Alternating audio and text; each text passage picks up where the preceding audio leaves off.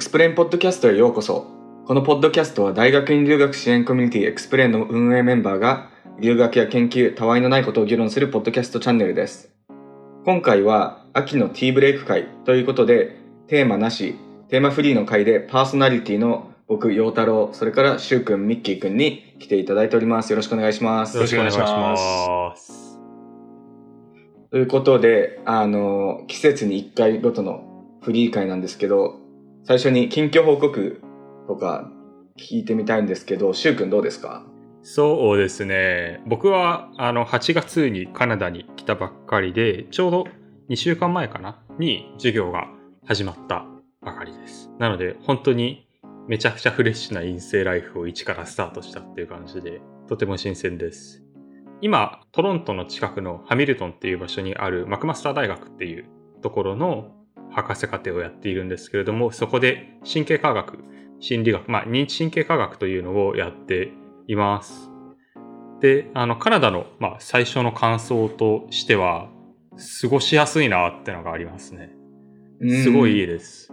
気候がとかってことですか？まあ、気候がまずそうですよね。最高気温が26度、7度ぐらい。ああ、もう最高なんですよ。うん。日本の5月ぐらいの気候で、うんとても過ごしやすいっていうのと、雰囲気もすごい良くって、よく言うのが、アメリカの国境に近いんですけど、トロントとかハミルトンって。ここら辺はアメリカっぽいと。で、モントリオールは歴史上ヨーロッパっぽい、まあ公用語はそこフランス語なので、ヨーロッパっぽいっていうのがよく言われてて、で、実際トロント、ハミルトンっていうのはほとんどアメリカにいる感覚なんですよね。うん。なのですごい過ごしやすい。で、しかも、こう治安がそんなに悪くないっていうので、本当に過ごしやすい気候もいいアメリカっていう感じで、かなり。幸せです。いいです。とても。はい。うん。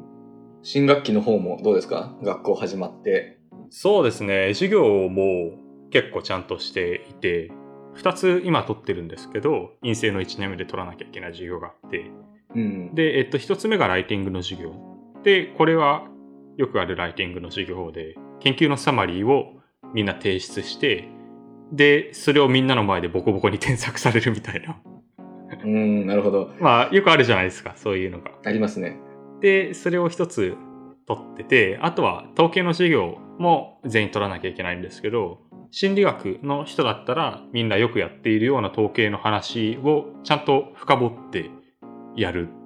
っていうような授業になってて、うこんう修士の頃とはまた一段レベルが違うなっていう意味でとてもいい刺激を受けています。うんうん。いいですね。ミッキー君はどうですか？そうですね。あ僕は、まあ、緊急報告としては、今僕、イリノイ大学アーバナ・シャンペーン校の航空宇宙工学科で勉強してるんですけれども、それで、まあ、ちょっとした、まあ、トラブルに、あの、今回、まあ、この7月、8月にした一時帰国したり、えー見舞われて、あの、往復、あ僕使ったのは、まあ、エアライン名は出せないんですけど、まあ、あの、まあ、乗り継ぎがある、あの、フライトで、行きも帰りも、えーまあ、カナダ経由で。で、それで、うんあの、ちょっと今年の夏、カナダの空港、どこもラディスロストが頻発してるというお話をちょっと一時帰国前から伺ってまして、それがちょっと不安で、で日本へ一時帰国する前日にですね、どうしても不安になっちゃって、アップルのエアタグですね、あの iPhone から、まあ、GPS トラッカーみたいなのがあって、はいはいあの見れるトラッカーがあって、それをまあ、あのスーツケース2個持ってたんで、2つ、まあ、1つずつそのスーツケースに入れていったんですまあ、大丈夫だろうって、さすがにまあ、どんなに泣きされてるって言っても自分は大丈夫だろう。しかも、ね、ちゃんとしたエアラインだし、ちゃんと前から買ったしみたいに思って、で、と、いざ成田に降りてみたら、荷物どこかなと思って携帯選ぶじゃないですか。そしたらなんか、まだうバンクーバーにあるぞって。バンクーバーで発見10分前みたいで、え、これまさかみたいな感じで。で、それで、それで案の定、あの、まあ、それが東京への、えー、と便でなくされて、でそしてまあ、あの、帰る時も、まあ、さすがにその、なんでしょう、行きも帰りもさすがにロストすることないだろうって思って、まあ僕、いつもお部屋、カナダのどこか東京っていう感じで、あの、まあ乗り換えするんです。なので、その、帰りは、えっ、と、モントリオール経由で、あの、帰ったんですけど、で、お部屋着いて、携帯見てみたら、案の定まだモントリオールにあるみたいな。いやそう。でも結局、その、あの、両方ともそれぞれ、あの、行きも帰りもなんか、ついて2日後くらいには、あの、航空会社側が、あの、スーツケース2つとも、まあ、送ってくれたんで、まあ、あの、ことだを得たんですけど、えー。まさか、そう、行きも帰りもなくされて、しかもスーツケース2つとも、あの、まあ、往復で、あの、累計4個中4個全部、あの、ディレイっていうか、まあ、あの、すごいですね、えー。やばいな。ぁいやー、なので、もうこれからは僕はもう、直行便しか買いません。いや、でもエアタグがあってよかったですね。よかったやエアタですね。グ、そう、保険で買っといてよかったです。ちょっと財布に、まあまあなダメージがあって、あの、1ヶ月の食費の半分くらいがそれで飛んだんで、まあ 厳しかったんです。まあ、まあといったところですかね。なるほど。なかなか 困難なだからランジし企ましたね。画だったんですはいね。初めてでした。なるほど。一時帰国って言ったら、陽太郎さんも一時帰国したんですよね。あ、そうですね。僕も、あの、僕は今、ジョンズ・ホプキンスで PhD3 年目やってるんですけど、結構、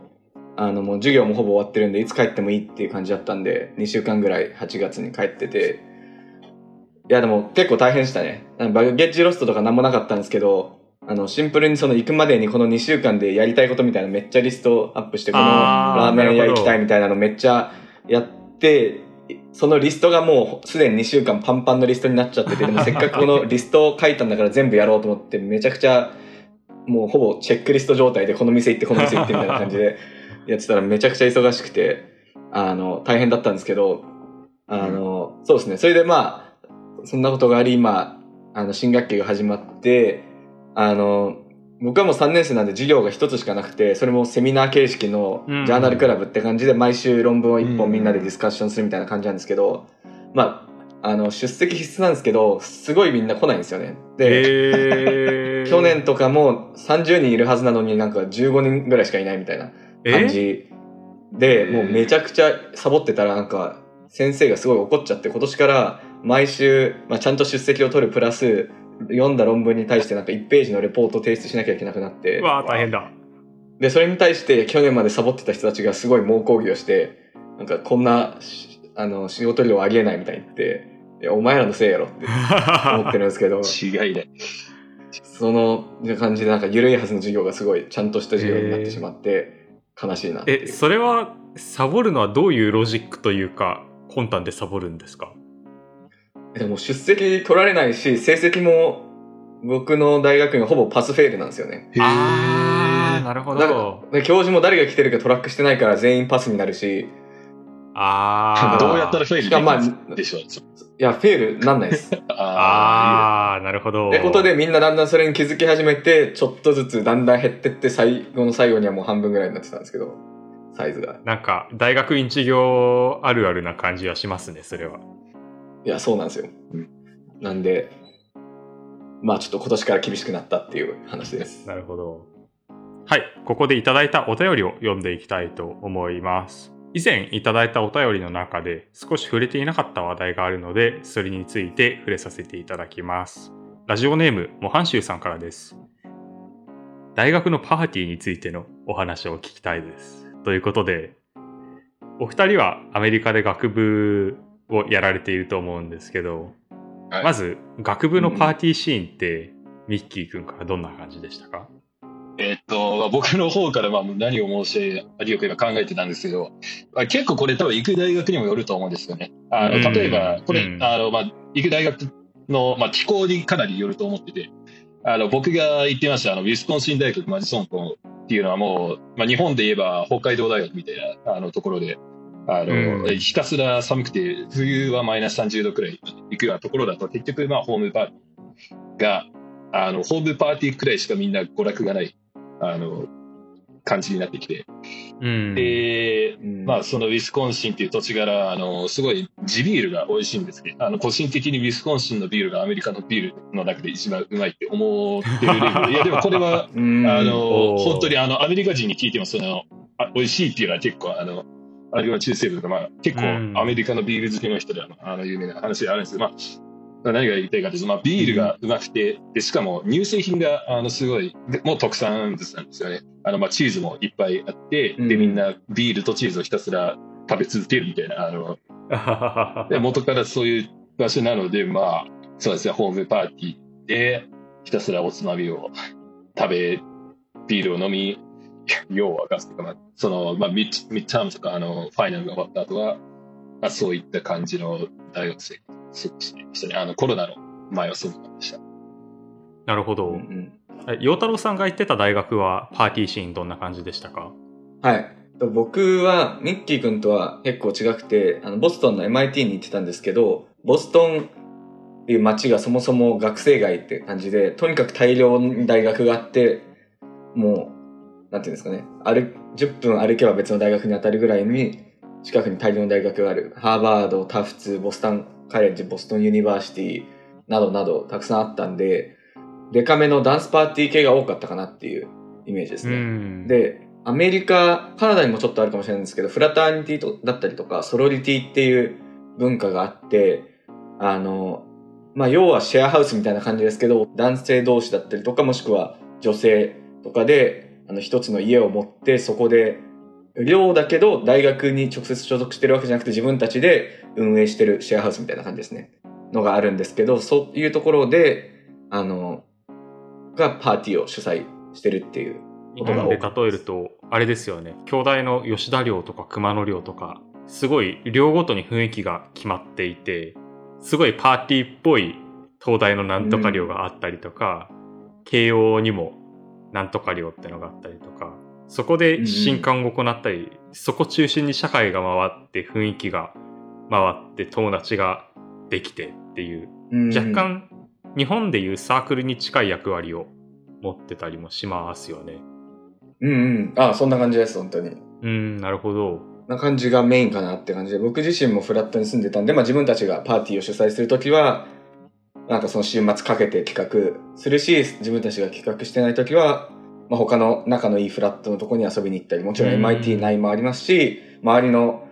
ところからも結構、あの、今週うちやってるから来なよみたいに招待が来るんで、そこに行ったりっていう感じえが多かったですね。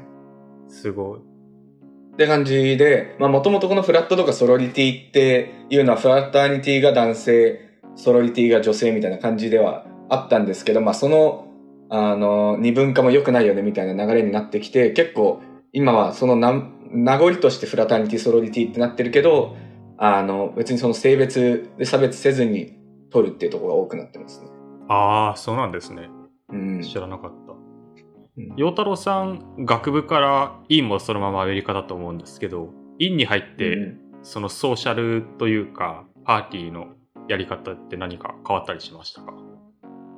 やだいぶ変わりましたね。あの、やっぱ学部の頃のそういうパーティーって、友達といるけど、基本的に周りにいる人は知らない人で、パーティーで出会った人とも新しく友達がになるみたいなのが多かったですけど、結構、院になると自分もですし、まあ周りも結構年を、年齢が上がっていくんで、どっちかっていうと、あの、ホームパーティーだったり、何人かで集まって一緒にご飯作ったりだとか、一緒にバーに行ったりとか、なんかもう少し落ち着いた感じにはなってきてますね。うん。そうですよね。うん。僕の周りも結構そんな感じがあって、僕はうん院からカナダに来たので、まあ学部のことはそこまで詳しくは知らないんですけど、僕がよくカナダでやるのはビールを飲む。とにかく。あのオンタリオ州っていうところにいるんですけど、カナダの。とても地ビールが美味しくて。で、カナダって面白い法律があって、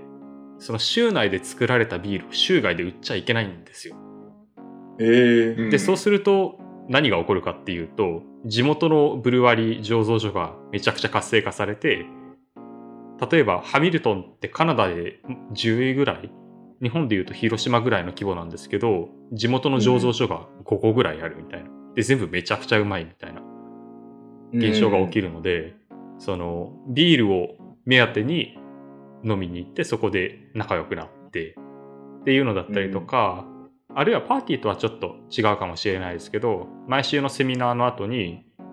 こうワインとチーズとコーヒーでみんなで1時間ぐらい立食で食べるみたいなのとかあったりします。うん。あ、なるほど。うん。いいですね。なんかその地元のを満喫するみたいな感じで。いいですね。なかなかローカルに貢献してる感があっていいです。うん。入ったばっかですけど、やっぱ新入生向けのそういうイベントも多いんですか？そうですね。あとは、新入生ってのもありますけど、やっぱあの、自分の神経科学が音楽に関係している研究なので、結構音楽イベントとかにも誘われたりしますね。地元の音楽バーだったりとか、あるいはコンサートとかに行こうぜっつって、そこで仲良くなったりとか。で、地元の音楽バーでも地ビールを飲むみたいな。そんな感じの。ソーシャルというか友達作りをしています、最近は。うん。あ、ミッキー君はちなみに、あの、アメリカ内で場所変わりましたけど、どうですか？はい。あそその大学院でのソーシャルライフといった話だと、まあ、確かあの、まあ、ほイリノイのまあ他の人たちを見てると、まあ、ホームパーティーがやっぱりウィスコンシンと似たような感じで多いんだろうなみたいなところはあって、まあ、自分としてはあの結構、まあ、その仲いい人たちと,、えーとまあ、一緒に料理したりして、まあなんかまあ、美味しくなんかスペアリブとか焼きながらあのあお酒を飲んだりとか、あんまりその、なんでしょう、まあ、激しい飲み方とかなんか、その、まあ、クラブで踊り明かすみたいなことは、あの、まあ、なかなか、まあ、ない、まあ、なくなったというか、まあ、まあ、僕も大学後半2年間はあのコロナだったんで、まあ、あの、その結構その大学時代、どんな風にそういうソーシャルライフがあったかっていうのは、まあ、割と遠い記憶になってしまってるので、あれなんですけど、まあ、結構おとなしく遊んでるかなといったうん。という感じでね、学部であったり、院であったり、まあ、大学の場所によっても、いろいろパーティー事情は違うということで、なんですが、まあ今日はそろそろここら辺にして、 XPLANE では、あの、 Slack のコミュニティを運営しているので、もし、あの興味を持ったりした人がいたら、エクスプレーンのウェブサイトへお越しください。また、あの、リアクション、感想、リクエストなどなどお待ちしています。ポッドキャストの概要欄にあるので、あの、ご確認ください。ということで、えっ、と、次回はまた通常回に戻りますけれども、次のエピソードでお耳にかかりましょう。ゲストの皆さんありがとうございました。ありがとうございました。